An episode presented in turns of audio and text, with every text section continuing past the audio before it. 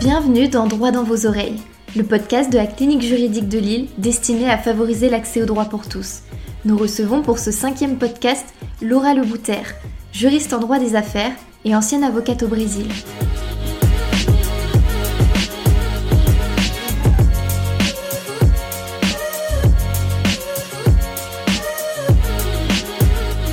Cette troisième et avant-dernière rubrique, nous te proposons, Laura, une capsule plutôt tournée vers le cœur de ton métier, la grande distribution. Alors pour commencer par la base, est-ce que tu peux rappeler à nos auditeurs ce qu'est la grande distribution? La grande distribution, en fait, elle, elle regroupe euh, l'ensemble des opérateurs économiques du commerce de détail de biens de consommation. Euh, ce sont des biens qui sont vendus dans des points de vente et en libre service. Les produits sont positionnés dans les rayons et le, client, il va dans les magasins, il choisit ses produits. On sait qu'aujourd'hui, euh, ce mode de la grande distribution, elle a été déclinée sur plusieurs formats. Je vais vous parler juste après des, des différents formats qui existent aujourd'hui euh, de la grande distribution. Il peut y avoir aussi des services associés à la vente, donc c'est pas que la vente de marchandises, c'est aussi la livraison, le transport. Euh, parfois, c'est une livraison qui est faite directement euh, au domicile du consommateur. Euh, parfois, le consommateur il s'y dirige au magasin pour aller acheter ses produits. Elle, elle, a différentes classifications, la grande distribution. Donc, il peut s'agir d'une distribution spécialisée donc, ce sont les biens non alimentaires, euh, comme on a les cas euh, du bricolage, l'ameublement, la décoration, des, grandes surfaces euh, de ce type de produits. C'est ce qu'on appelle la distribution spécialisée. On a la distribution alimentaire dans laquelle je travaille. Donc, on a des grandes enseignes en France de, distribution alimentaire. Donc, c'est un, secteur qui est très important ici. On a les grandes et les moyennes surfaces, on a euh, les magasins spécialisés sur les bio, par exemple. Donc, il peut y avoir plusieurs catégories de, de grande distribution. Ce qu'il faut savoir, c'est que la FCD, c'est la Fédération du commerce et de la distribution, a défini quatre principaux formats de la grande distribution. Donc, ce sont les hypermarchés, les supermarchés, les discounters, qui sont les formats qu'aujourd'hui, ils ont été rebaptisés, on les appelle supermarchés à domaine marque propre. Et il y a les drives. Donc les drives, c'est aussi un parcours qui a été intégré dans cette définition de grande distribution et qui intègre donc euh, les autres, compose donc avec les autres formats la grande distribution. Et alors comment ça fonctionne entre le moment de la production d'un produit et celui de sa commercialisation? Est-ce que tu peux citer rapidement les grandes étapes de la chaîne d'approvisionnement? La chaîne d'approvisionnement, elle peut être très différente selon les flux qui est pratiqué, selon les flux qui est choisi. Mais de manière générale, on entend par chaîne d'approvisionnement. Euh, la chaîne qui va dès la conception du produit, passant par la fourniture de matières premières agricoles aux fabricants, la fabrication, la commercialisation au distributeur qui euh, va ensuite la euh, distribuer les produits à son réseau, que ce soit des magasins de détail intégrés ou franchisés ou sous forme de coopérative, etc. Pour qu'ensuite, euh, la dernière des étapes, c'est la vente au consommateur final. Donc ça, c'est manière, une manière assez général en fait de décrire la chaîne d'approvisionnement, mais ça va varier avec plus ou moins d'interventions et d'intermédiaires. Donc il peut y avoir des grossistes qui achètent à des fabricants pour les vendre à des distributeurs ou le distributeur peut lui-même acheter directement à des fabricants ou le distributeur peut aussi acheter directement euh, à des producteurs agricoles euh, aussi. Donc, euh, il va y avoir plus ou moins d'interventions en fonction du flux de marchandises, en fonction de, du transport et des intermédiaires qui interviennent dans la chaîne. C'est toute une logistique, effectivement. Et lorsqu'on est euh, consommateur final, donc euh, ça peut être toi, ça peut être moi dans mon quotidien, on a souvent l'impression que le distributeur a la main sur les prix. Alors, est-ce que c'est le cas en pratique? Est-ce que quand on est distributeur, on peut tout faire au niveau de la fixation des prix pour le consommateur? Alors, pas du tout. Euh, en fait, on sait que qu'en France, euh, euh, il y a un grand principe qui est celui de, de la libre détermination des prix en fonction du jeu de la concurrence, en fonction des fluctuations du marché. Ça peut être plus ou moins vrai. On est censé soumettre les fluctuations du marché les coûts de matières premières agricoles, les coûts qui impactent directement les prix de la marchandise, comme les transports, les emballages, ce qu'on appelle aussi les MPI, ce sont les matières premières, des industriels. Euh, tout ça, ça vient impacter les prix d'achat. Même si on, est, si on a, en fait, on détient ces principes de libre détermination des prix, il y a plusieurs dérogations qui existent et qui sont posées par le gouvernement euh, en matière de, prix, en fait. Il y a des prix qui sont strictement encadrés par la loi. Euh, comme par exemple les prix du livre est assez réglementé. On ne peut pas vendre des livres au prix qu'on souhaite. on doit subir toute une série de, on doit respecter toute une série de règles qui sont données par l'État. Et en plus de ça, même si c'est pas euh, un produit dont les prix sont encadrés légalement, euh, il y a des pratiques qui sont encadrées par la loi et qui sont donc prohibées vis-à-vis de la détermination des prix. Donc, par exemple, on n'a pas droit de revendre à perte. Euh, il y a des dérogations qui existent, des exceptions euh, en cas de solde, en cas de, de, certains types de produits périssables. la loi, elle encadre aussi la réduction qui peut être accordée aux consommateurs. Elle ne peut pas dépasser 34% du prix du produit. Donc, il y a toute une série de règles à respecter qui font que même si on part du principe général de libre détermination des prix, euh, ça reste quand même quelque chose qui est très encadré. Donc pour répondre à ta question, les distributeurs n'ont pas droit de tout faire euh, en matière de fixation du prix. D'accord, merci beaucoup pour, pour, ces éclaircissements. Je pense qu'on était pas mal à, se poser la question au quotidien. Et d'ailleurs, de la même manière, les grandes enseignes de distribution sont souvent considérées comme étant euh, peut-être écrasantes dans leur euh, relation avec leurs fournisseurs, alors que ce soit des producteurs directement ou des intermédiaires, des, des industriels. Est-ce que c'est vrai en pratique? Euh, Je ne pense pas que, ce, que ça soit vrai, en fait. la négociation, elle sert justement à à permettre aux parties d'obtenir un accord qui puisse être euh, équilibré financièrement euh, entre elles. Et donc, euh, on doit tenir compte de tous les facteurs externes qui existent lorsqu'on est en train de négocier avec un fournisseur, donc du prix, des coûts de chacune des parties. Il ne faut pas qu'une partie subisse les coûts et les crises qui existent et qui impactent ces coûts. Euh, il ne faut pas qu'une partie le subisse plus que l'autre. La grande distribution est un peu au milieu de la chaîne, donc on a aussi une responsabilité vis-à-vis des consommateurs qui fait qu'on doit à la fois répondre aux besoins des fournisseurs et des consommateurs. Donc c'est toute la difficulté en fait, parce qu'au même temps euh, qu'on doit négocier avec les fournisseurs, on le fait en pensant aux prix qui vont être proposés à nos consommateurs au fait qu'il faut qu'on propose que les, consommateurs, que les clients, ils arrivent en magasin et qu'ils trouvent les produits qu'ils cherchent, que les magasins puissent euh, répondre à leurs besoins à un prix juste et à un prix abordable et qu'ils soient en mesure de, payer. Donc euh, il faut jongler sur ces deux côtés en fait, qui est de répondre aux nécessités du, du fournisseur pardon, et aussi des consommateurs, des clients finaux qui vont dans nos magasins. En quelque sorte, le distributeur fait tampon et, cherche un équilibre entre euh, l'approvisionnement euh, et, la revente. Oui. Et euh, alors justement, dans quel sens va la loi? Est-ce que la France est un pays qui réglemente beaucoup ce secteur?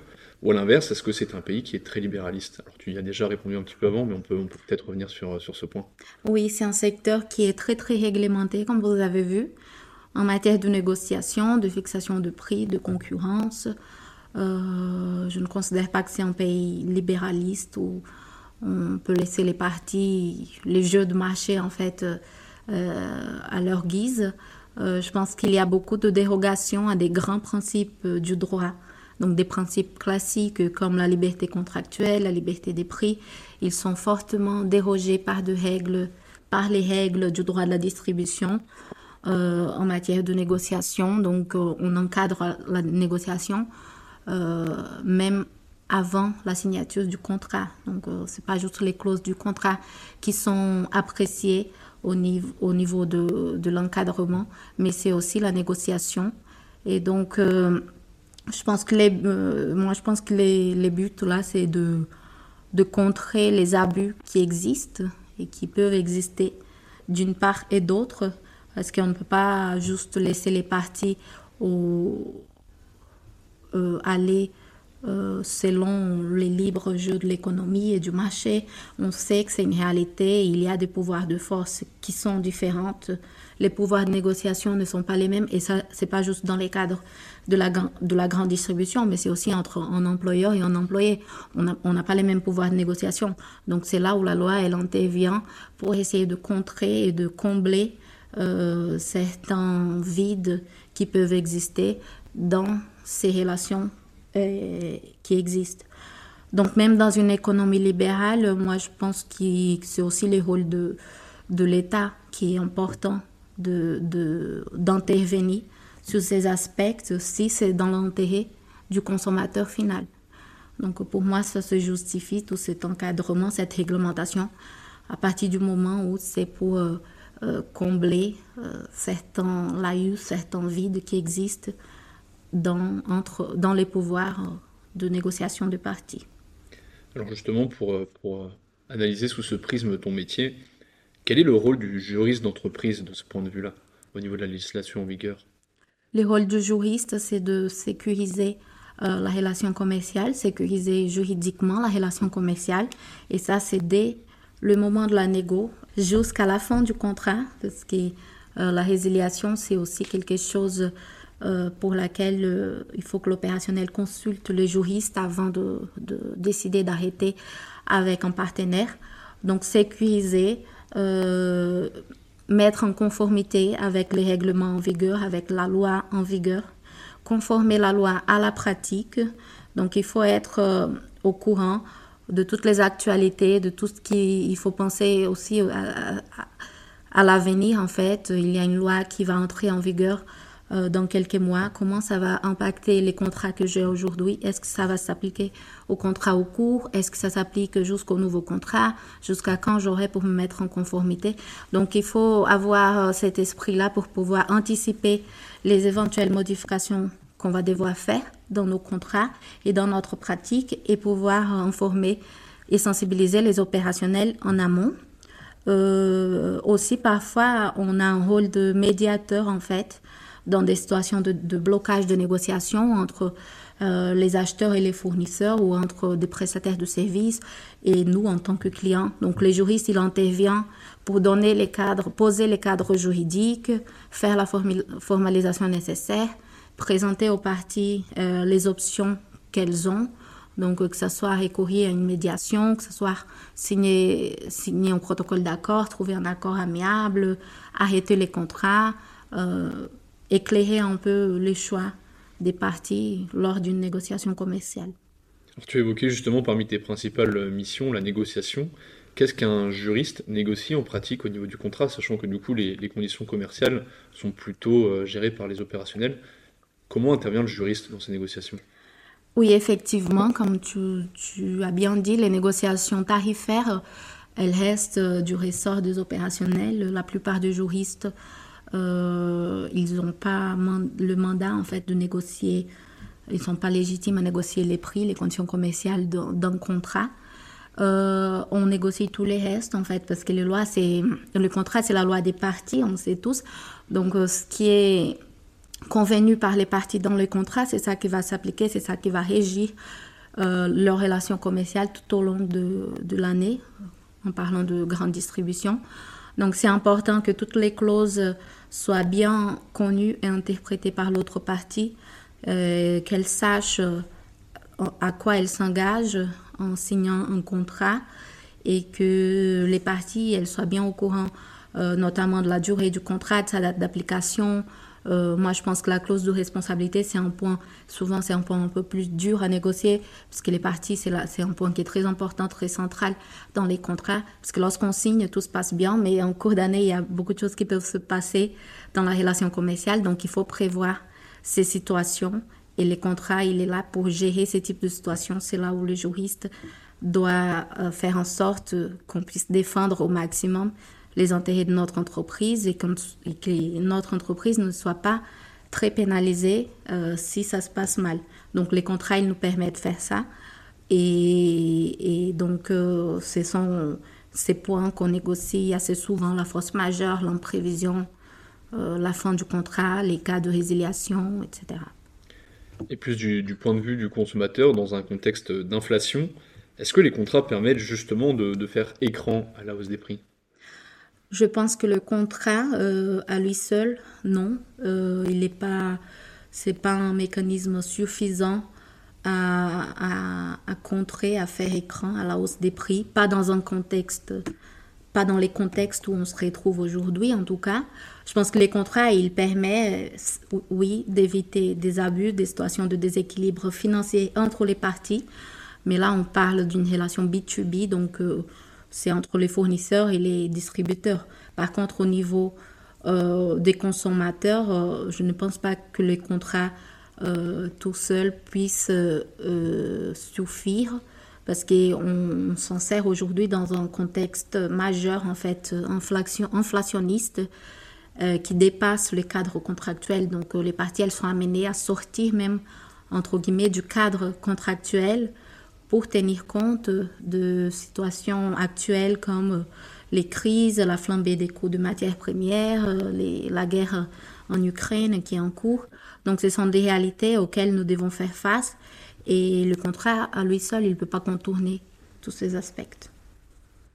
Une dernière question pour nos auditeurs que ce métier de juriste spécialiste du droit de la distribution pourrait intéresser. Est-ce qu'il y a, Laura, un, cursus ou un parcours privilégié pour exercer ce métier? Euh, alors moi, j'ai fait un master en droit des affaires et un master 2 en droit de la distribution. Donc euh, j'étais très spécialisée en droit de la distribution. Mais ce n'est pas le seul master qui vous permettra de, travailler dans ces domaines. Vous avez le master euh, juriste d'entreprise qui, qui existe et qui vous forme, qui peut vous former à les différents métiers de juriste au sein d'une entreprise, dont les métiers de juriste dans la grande distribution. Euh, il y a d'autres masters spécialisés aussi et, je pense que ce qui définit plus que les masters, euh, c'est l'alternance que vous faites en fait. Donc si vous faites une alternance dans la grande distribution, vous allez tendre plus vers ces domaines, vers ces côtés. Euh, rien ne vous empêche de, de changer de voir et d'aller chercher un autre type d'entreprise au travailler. Il y a des masters en juriste d'entreprise de manière générale qui vous permettent de... De partir sur, euh, sur cette voie-là. De partir sur cette voie. Donc globalement, vraiment euh, un master en droit des affaires et potentiellement spécialisé sur juriste d'entreprise ou droit de la distribution. Exactement. Très bien, écoute, merci beaucoup pour, euh, pour ces réponses. On se retrouve dans quelques instants pour la dernière rubrique, info ou intox. Merci.